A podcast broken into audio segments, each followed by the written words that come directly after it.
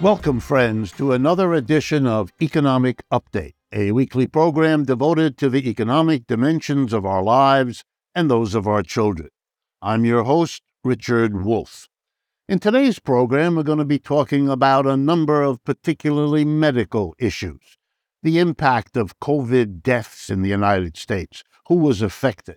We're also going to be talking about poverty in the United States, about the problem of immigrants as they are being held back by the leaders of the United States and Canada, military strikes by the United States, and the contrast between that and the global activities of China. Finally, we'll be looking at Amazon's free delivery, which is going down the tubes. And then we'll have an interview with Dr. William Bronston, a leading physician with the struggle for a universal single payer health system in the United States. So let's get busy. We've got a lot to cover. COVID deaths in the United States have been studied now systematically, state by state, across the 50 states of the United States, with a report issued in the very important British medical journal called The Lancet.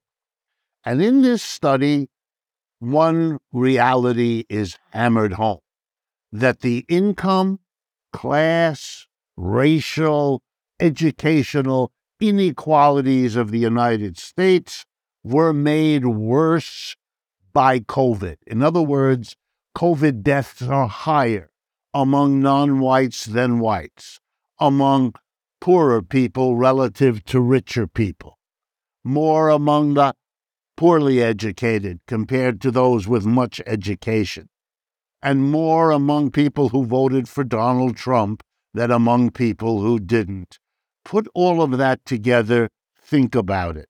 The United States doesn't have a medical insurance system that covers everybody more or less equally. We may believe abstractly in one person, one vote, all men created equal, all non men likewise. Whoa. But when it comes to the real rubber meets the road, taking care of people's health, we're not equal. We suffer unequally, we die unequally, and we will again unless the lesson in the Lancet about who took it on the chin from COVID is understood. My next update has to do with the civilian labor force here in the United States. It currently numbers about 166 million people. A bit more than half of the American people are in the American labor force. I wanted to look into how they're doing in terms of their wages. Not all the noise of the daily news recoverage, if there really is much of that, but what it really amounts to and I don't have the time to do a comprehensive thing, but I narrowed it down to give you an idea. 10%, the bottom 10% of wage earners in the United States, that's 17 million people, are earning an average of $12.57 an hour. So I did the arithmetic. I multiplied that hourly rate, the bottom 10% of our people, 17 million wage earners. I multiplied them by 40 hours a week, if they can even get that regular a job, 50 weeks a year, if they can even get that regular a job. And that would earn them about $25,000 which turns out to be the poverty line for a family of three.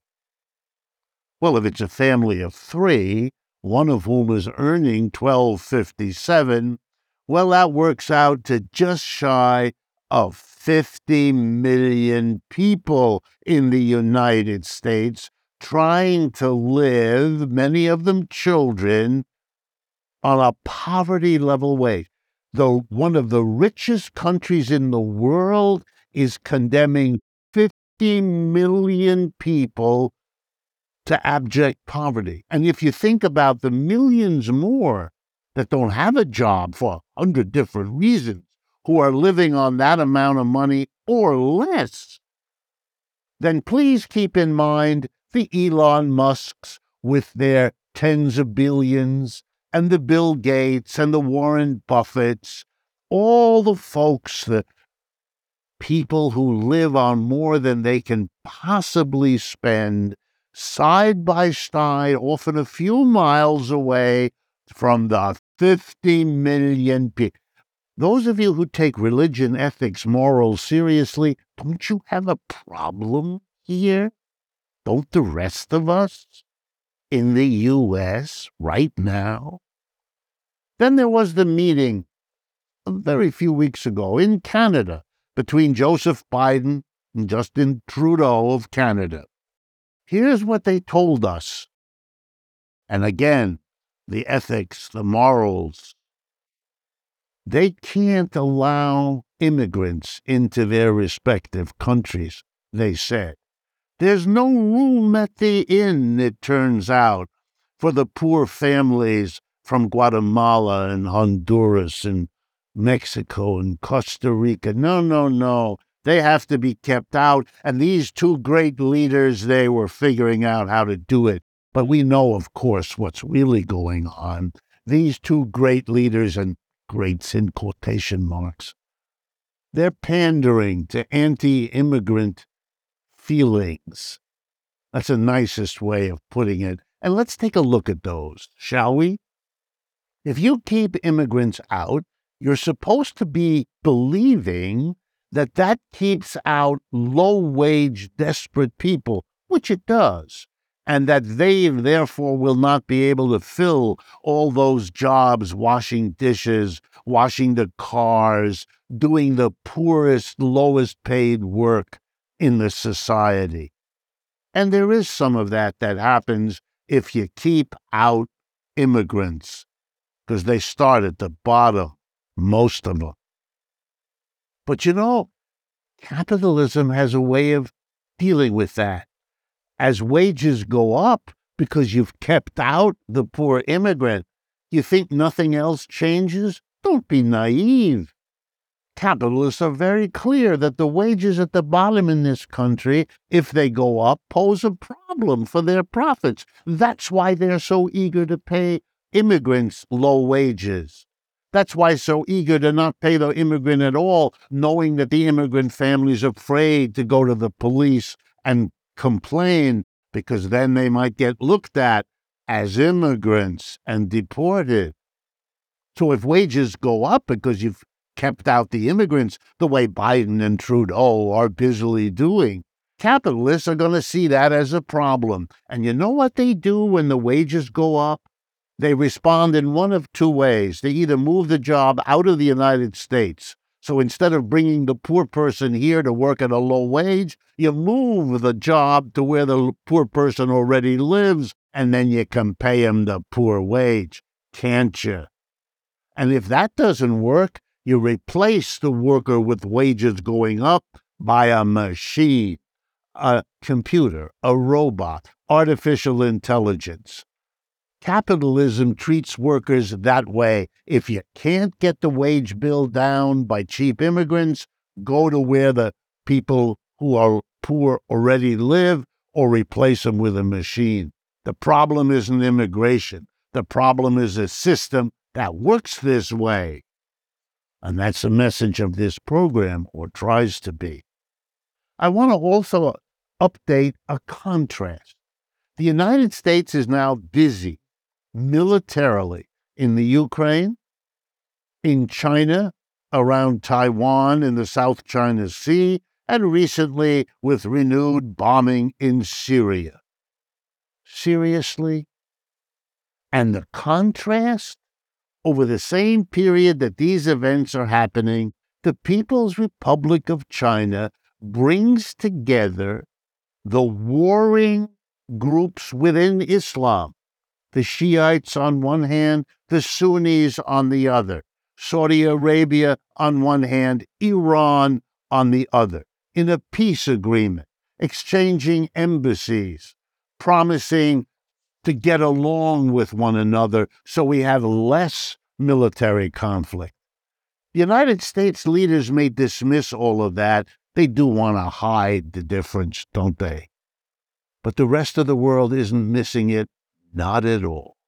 They're focusing on it. And it would only be naive of Americans to misunderstand that. And naive is another thing I want to end these economic updates with today. This has to do with Amazon. Amazon came up with a clever ploy a few years ago free delivery. It was clever. Why? Because on a mass basis, the way Amazon is set up, they could afford to do that more cheaply than any of their competitors who are smaller and cannot take advantage of what we call the economies of scale. Now that they've done that, they've established a massive reliance on the delivery system associated with Amazon. They confront, like we all do, the declining problems. The problems are not declining, the system is declining, and that makes a lot of problems. And one of them is inflation, and another one is rising interest rates. And in that situation where everything becomes more expensive, everybody is on desperate urgency to try to cope. People do without medical care, dilute their medicines, switch from better products to cheaper products, from better food to less good food, from adequate clothing to not so adequate. We all accommodate, we all struggle. How do corporations and capitalists struggle? Well, if they have to pay higher prices, if that begins to squeeze their profits, well, then they react in the way a capitalist always does. Here's what Amazon is doing it's cutting back on the free delivery.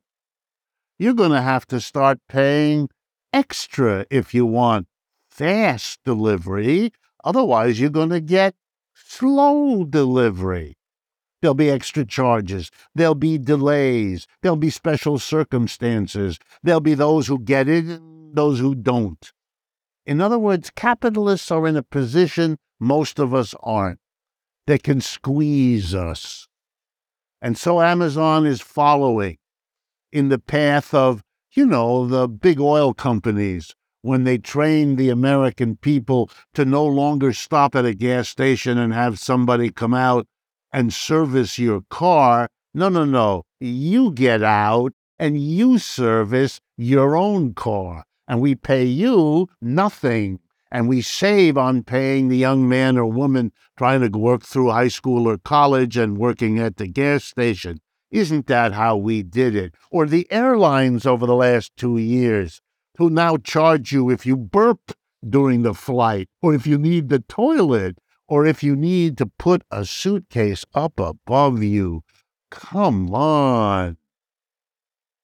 We're watching Amazon follow the path of other leading capitalist employers in using the inflation as a timely occasion and excuse to squeeze the rest of us. It'll hurt. It'll cost. Each item is little, but the accumulation is as devastating as anything else coming down the pike. We've come to the end of the first half of the show please join me to listen to an important interview with Dr. William Bronston when we return.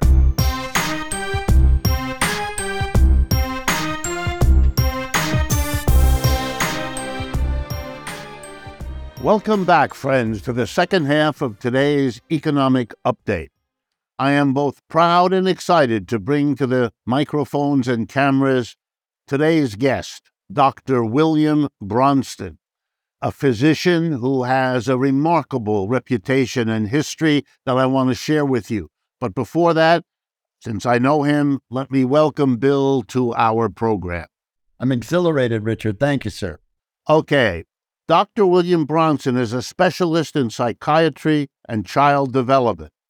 He's famous for organizing medical personnel into unions and for helping mobilize parents in a federal class action suit for crimes against humanity, a suit brought against the governor and the state of New York for their administration of the infamous Willowbrook institution that I'm sure many of you have heard about. His new book, Public Hostage, Public Ransom Ending Institutional America, tells that Willowbrook story and links it to today's struggle for universal single payer health care instead of the disastrous Medicaid system. For the last many years, he has been working from his home state of California for a truly democratic medical system in the United States. So let me jump right in. What is the status right now, because I know you're deeply involved in it, of efforts to bring a Medicare for All program to the United States? Richard, the situation is critical because the uh, fascist elements in this country, the Republican Party and the capitalist system, are driving aggressively, fiercely to try and make it impossible for there to be a truly publicly funded, publicly accountable, democratic healthcare delivery system. We do not have a healthcare system in the United States. We have a medical service system that's a wealth transfer operation. You cannot buy health, it's not for sale. Our whole notion of medical care and health care has to do with ending illness, not promoting wellness. And the objective here is fundamentally inimical to the commodity basis for which medical services are currently grounded and have been grounded for over 100 years and fought for fiercely by the capitalists, by the oligarchs, by the pharmaceutical cartels, the hospital cartels, the insurance industry, in order to make it massively profitable and to monetize suffering and death, end of life uh, situation. So that's kind of what the situation is right now. And there's a massive effort supported by the Biden administration to further privatize Medicare without people knowing that they're being shifted into a system where they will be trapped in narrow networks, will be refused services without any real capability of altering that, even with sharp appeals. It's called ACO REACH. And my organization, the Physicians for a National Health Program, has been battling that tremendously, you know, in the last few months. But it's it's upon us right now, and it's a turning point in the history of health service delivery in the United States. Is this part of the old issue, been around for a long time, that says that preventive care is more important than curative care, but because curative care has got the profits built into it, we don't do what is the more important way to go. Have I got that right, or is there a mistake there? I think that there's something more profound that's at issue that's hard to really grasp. If we had a true health care society, there would be a much more profound democratic community and sense of each other and relationship between each other in society. That's what the oligarchs cannot tolerate. They can't tolerate a unified, caring, progressive mass public in order to essentially need and, and obtain and access well-being. It, it's not just it's not just prevention. It's not just savings. It's not just the the hundreds of billions of dollars that would be released back into the economy that would come from a universal healthcare rightful system. It has to do with a blocking democracy, blocking the capacity of the people to understand the commonality of their needs and their issues and their activity politically in the society. I don't know if that makes sense, but that's my understanding of the situation. It's cultural and deep and it's it's fierce. I've always wondered how Americans understand and tolerate the fact that almost every other advanced industrial country and many countries beyond that group have in fact chosen to do much more in the way of a national funded healthcare system than the United States. What is that about? Again, it's tremendously deep. I think, first of all, that our system, which has been in operation for close to 100 years of commodified medical care, has resulted in a profound conscious and unconscious universal fear and insecurity in the general population. All of us have no idea what's going to happen to us if something goes wrong. And there is an enormous stigma in something going wrong in our society. If you're sick or disabled in some way, that puts you in a whole different category of status in terms of caste relationships in the society. And, and I think that people in this country are so isolated, so alienated, so incapable of identifying with the commonwealth of their brothers and sisters, of, of the rest of us in society, that it, it cripples us from being able to challenge the barbarity of the commodity monetized system of illness and death in our society. It, it paralyzes people. People have no no grasp. They have no confidence that they, as a solo individual in a solo society, can challenge the system. That it's just unimaginable to them, and they feel that because something's wrong with them, that they have a legitimate basis of having to pay to get better. I mean, it, it it's it's it's a it's a it's a it's the the profound disease in our society. You know, is monetary dependency.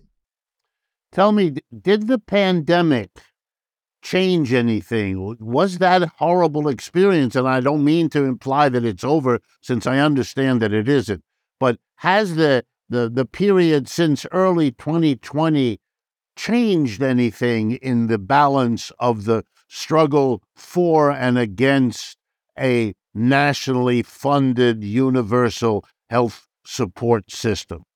The impact of the pandemic is absolutely breathtaking. We lost, you know, a million people or more. People lost their jobs, and with their jobs being lost, those of them that had medical coverage of some sort through their work lost all that.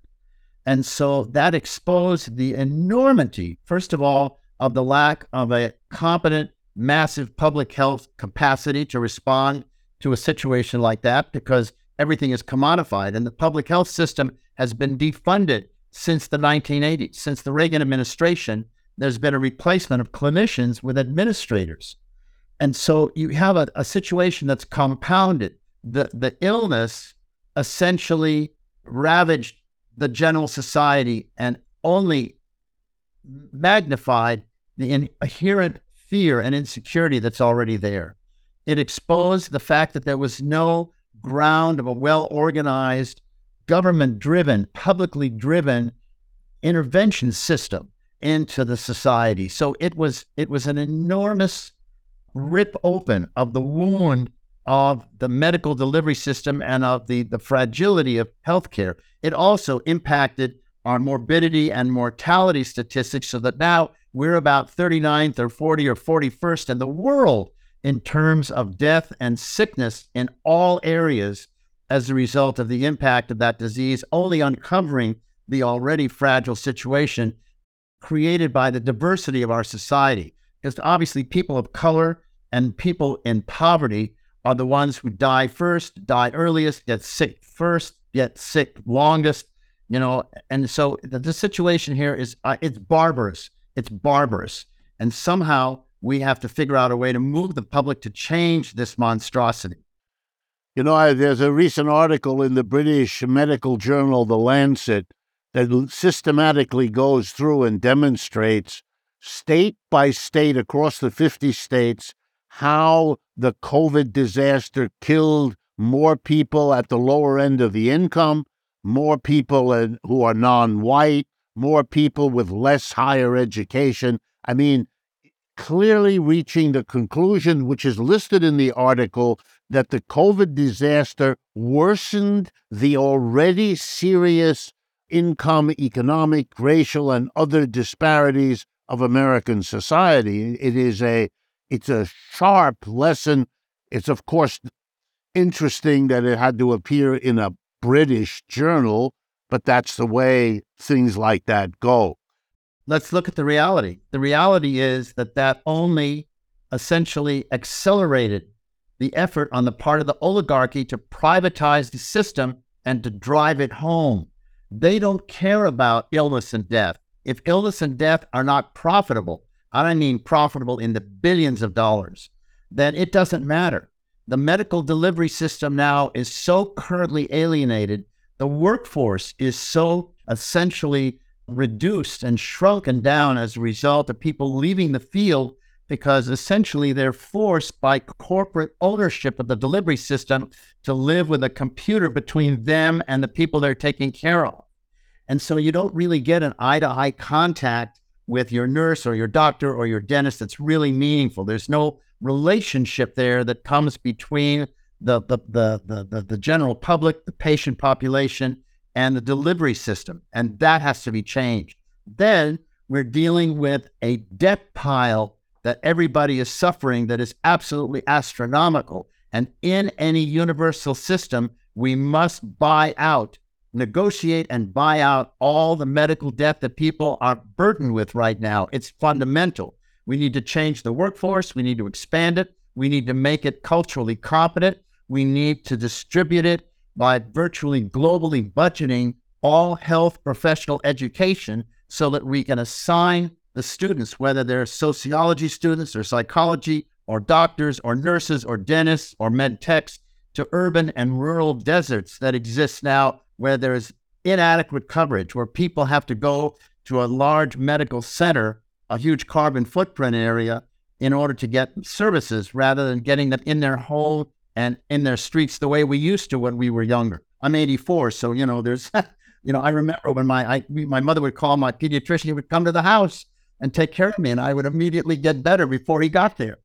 You know, and that has to be reestablished. We need to re-democratize by mobilizing neighborhood assemblies and partnerships with the local public health system and an expansion at the state level of public health services and public health domination of the management of the delivery system in order to address these issues. That means savings, investments, and prosperity beyond our imagination. The question is can the people essentially build up the courage and the unity around a model which I've tried to establish, which we can talk about later, in order to address this transformation that has to happen. It is a revolutionary, liberating agenda, for sure. I wish we had more time. We don't. A quick final comment from you. We have socialized many things in our society our parks that everybody goes to and that we fund collectively, our schools, our roads, our harbors, our mail system. What is the anxiety about socializing something as important as the health system? But we don't. Propaganda. Bill, I realize the clock is bearing down on me. This is a question I'm going to bring you back to answer. So save your answer. Thank you very much for sharing both your medical history, your medical expertise, and your insights into the current crisis of this country. Really, it's a pleasure having you here. I hope my audience shares with me the appreciation for your work, your insights, and as always, I say to my audience, I look forward to speaking with you again next week.